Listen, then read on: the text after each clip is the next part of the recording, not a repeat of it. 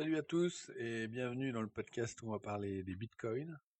En fait, le but de ce podcast, c'est de faire euh, connaître le bitcoin au plus grand nombre. Donc là, on va faire une euh, première euh, session, on va dire, qui va être vraiment ultra simple, que j'ai baptisé Apprendre le bitcoin à ta grand-mère. Donc le thème est assez clair. C'est vraiment, faut que ça soit très très simple avec le minimum de termes techniques pour que tout le monde puisse comprendre et tout le monde puisse se mettre dedans. Parce que ce que j'ai remarqué quand même en, cherchant pas mal euh, sur euh, YouTube et compagnie, on trouve pas mal de vidéos, pas mal d'explications, mais qui, passent tout de suite sur le côté technique ou qui passent, euh, mais vraiment ultra rapidement sur, sur des aspects ben, super importants, c'est comment obtenir des bitcoins, comment les envoyer, comment recevoir des bitcoins. Et tout ça, en fait, ça s'est passé quasiment sous silence, parce que ben les, personnes, en fait, c'est trop simple pour elles. Sauf que pour un néophyte, ça ça n'a pas forcément sens tout de suite. Donc du coup, il faut quand même aller chercher un petit peu la simplicité et en fait chercher les explications les plus simples possibles. Donc voilà. Donc le contexte est, déjà posé. Donc on va commencer par un premier épisode où on va juste présenter en fait rapidement le Bitcoin et un petit peu comment son fonctionnement, comment ça fonctionne dans la dans la vie réelle en fait, comment on peut l'utiliser, etc. Donc voilà, et ensuite on essaiera de développer les différents aspects, donc comme le minage du Bitcoin, comment ça fonctionne, les marchés d'échange, comment comment on peut s'inscrire sur un marché, etc. Comment vraiment obtenir des bitcoins sur Internet, les autres monnaies existantes, leurs particularités, etc. Donc ça, c'est dans des podcasts qui vont arriver après. Pour l'instant, on va se concentrer uniquement sur qu'est-ce que le Bitcoin. Donc, on va déjà commencer par le terme Bitcoin. Donc il y, a, déjà deux termes. Il y a Bitcoin avec le B majuscule qui en fait est la technologie Bitcoin. Donc c'est vraiment ce qui est la machinerie qui y a derrière la monnaie. Donc ça, on va pas trop s'attarder dessus c'est ce qui fait fonctionner la monnaie, c'est ce qui fait que la monnaie est infalsifiable, c'est ce qui fait que la monnaie Bitcoin peut être échangée sur les marchés sans que ça soit échangeable à deux personnes ou, que ça puisse être volé par un tiers ou, quoi.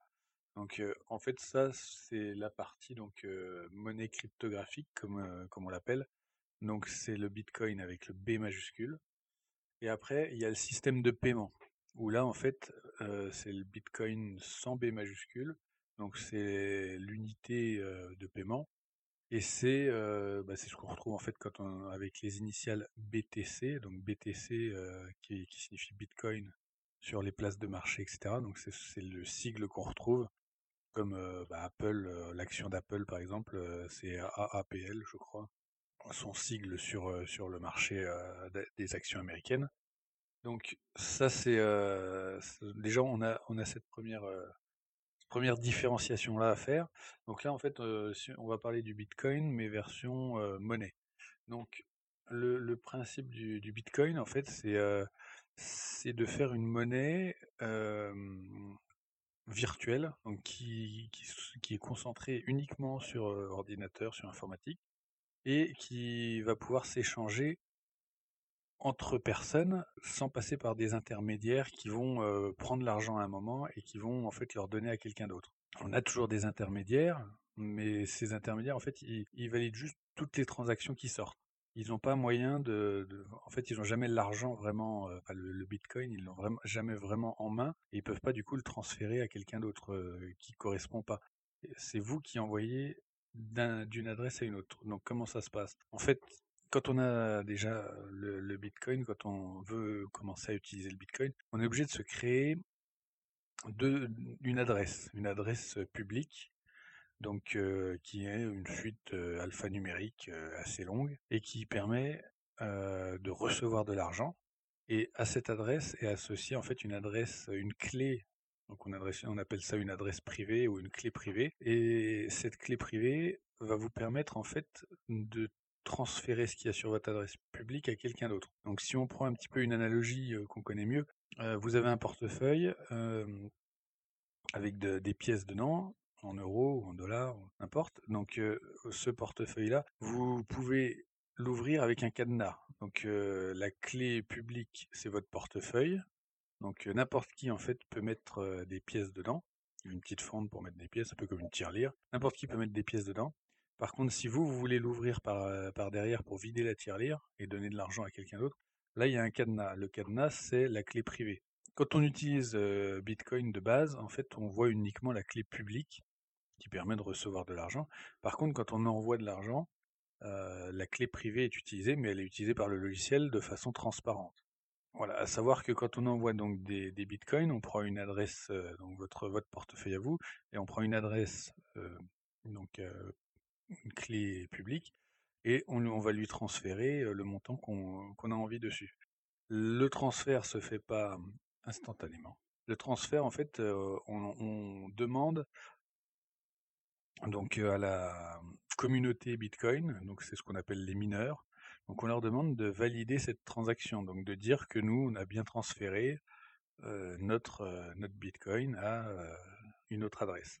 À partir de là, la transaction est verrouillée, c'est-à-dire que le, Bitcoin ne vous appartient plus. Il est pas encore validé par les mineurs, donc par les, utilisateurs de Bitcoin.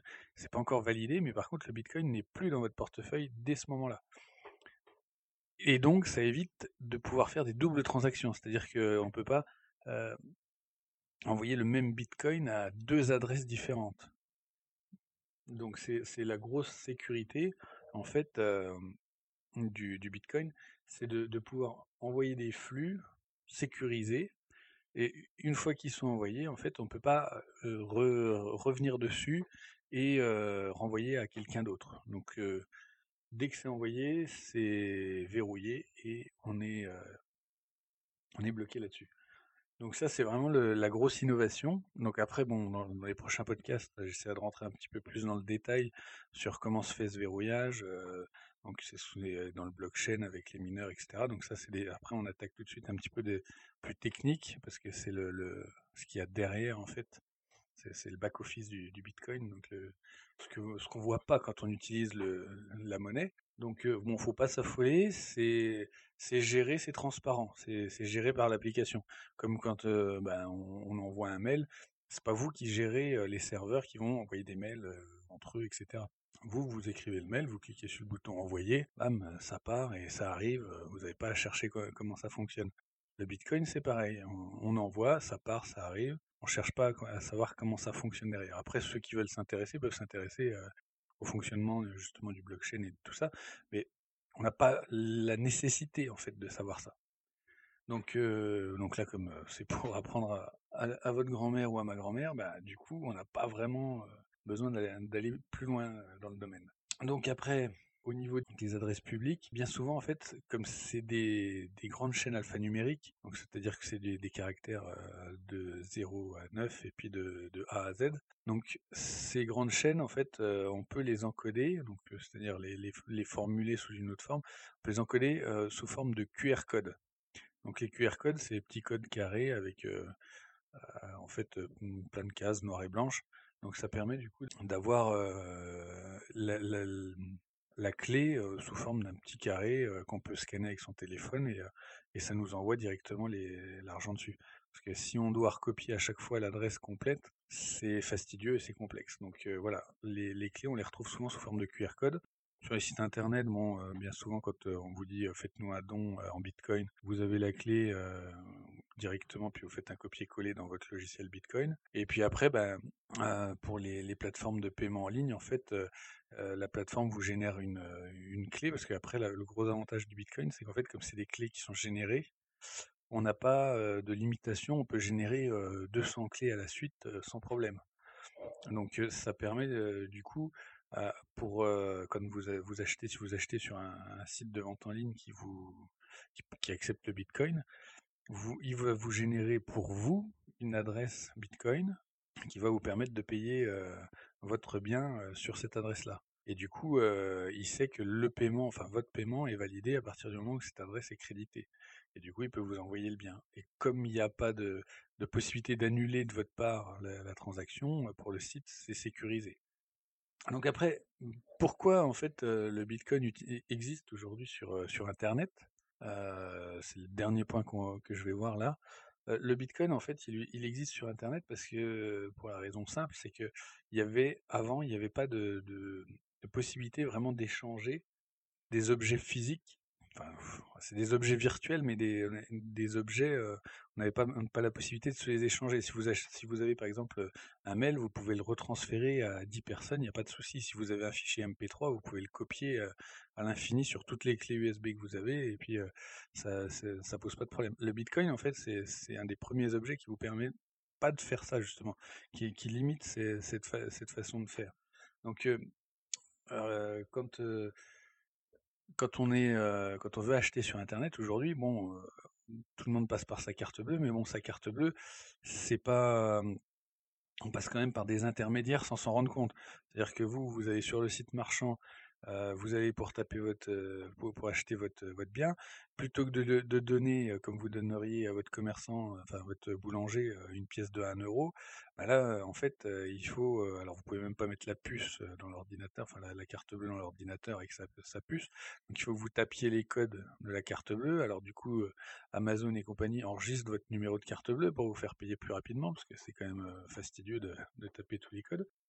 Mais vous continuez à passer par un intermédiaire de paiement qui est la banque et qui prend des, frais sur chaque transaction, etc. Alors qu'avec le Bitcoin, en fait, c'est ça s'apparente à de l'argent comme euh, on trouve avec les pièces et les billets. Et du coup, il n'y a pas de, il a pas d'intermédiaire. En fait, quand vous donnez des pièces à votre boulanger, il n'y a pas la banque qui vient au milieu et qui dit, euh, bah, attendez, moi je vous prends la pièce puis je vais la redonner au boulanger derrière. Non, c'est vous qui donnez la pièce au boulanger directement. Le Bitcoin, en fait, c'est le même principe. C'est vous qui donnez un Bitcoin à euh, la Fnac, à Amazon, à, qui vous voulez, quoi. Donc, c'est le gros avantage, il est là, quoi. C'est qu'on passe pas par un nouvel intermédiaire qui va nous valider la transaction. Alors encore, comme c'est juste un achat bancaire, la transaction elle est assez restreinte. On passe par une banque qui renvoie vers une autre banque, qui renvoie vers euh, la Fnac. Mais quand on passe à l'étranger, du coup, on peut transiter par 3, 4, 5 banques parce qu'ils ont des accords entre eux pour s'envoyer. Et donc, du coup, on peut se retrouver rapidement avec des frais de transaction qui vont être énormes et qui sont ponctionnés par toutes les banques par lesquelles on passe. Avec le, Bitcoin, en fait, étant donné qu'on passe euh, directement d'une personne à une autre, il y, a, il y, a, des frais de transaction pour payer, donc on a parlé un petit peu des mineurs, euh, mais qui sont vraiment très minimes. Et on peut même euh, envoyer des bitcoins euh, sans payer de frais de transaction. Alors après, euh, du coup, les, délais sont plus longs pour envoyer la, les, bitcoins d'un portefeuille à un autre, mais ça reste faisable. Donc voilà, pour le prochain épisode, je, vais, je, vais, je vais parler un petit peu de l'historique du bitcoin, depuis quand ça existe, quelles ont été les grandes dates du bitcoin, etc. Donc, ben, je vous souhaite une bonne écoute pour les prochains podcasts et je vous dis à très bientôt. Ciao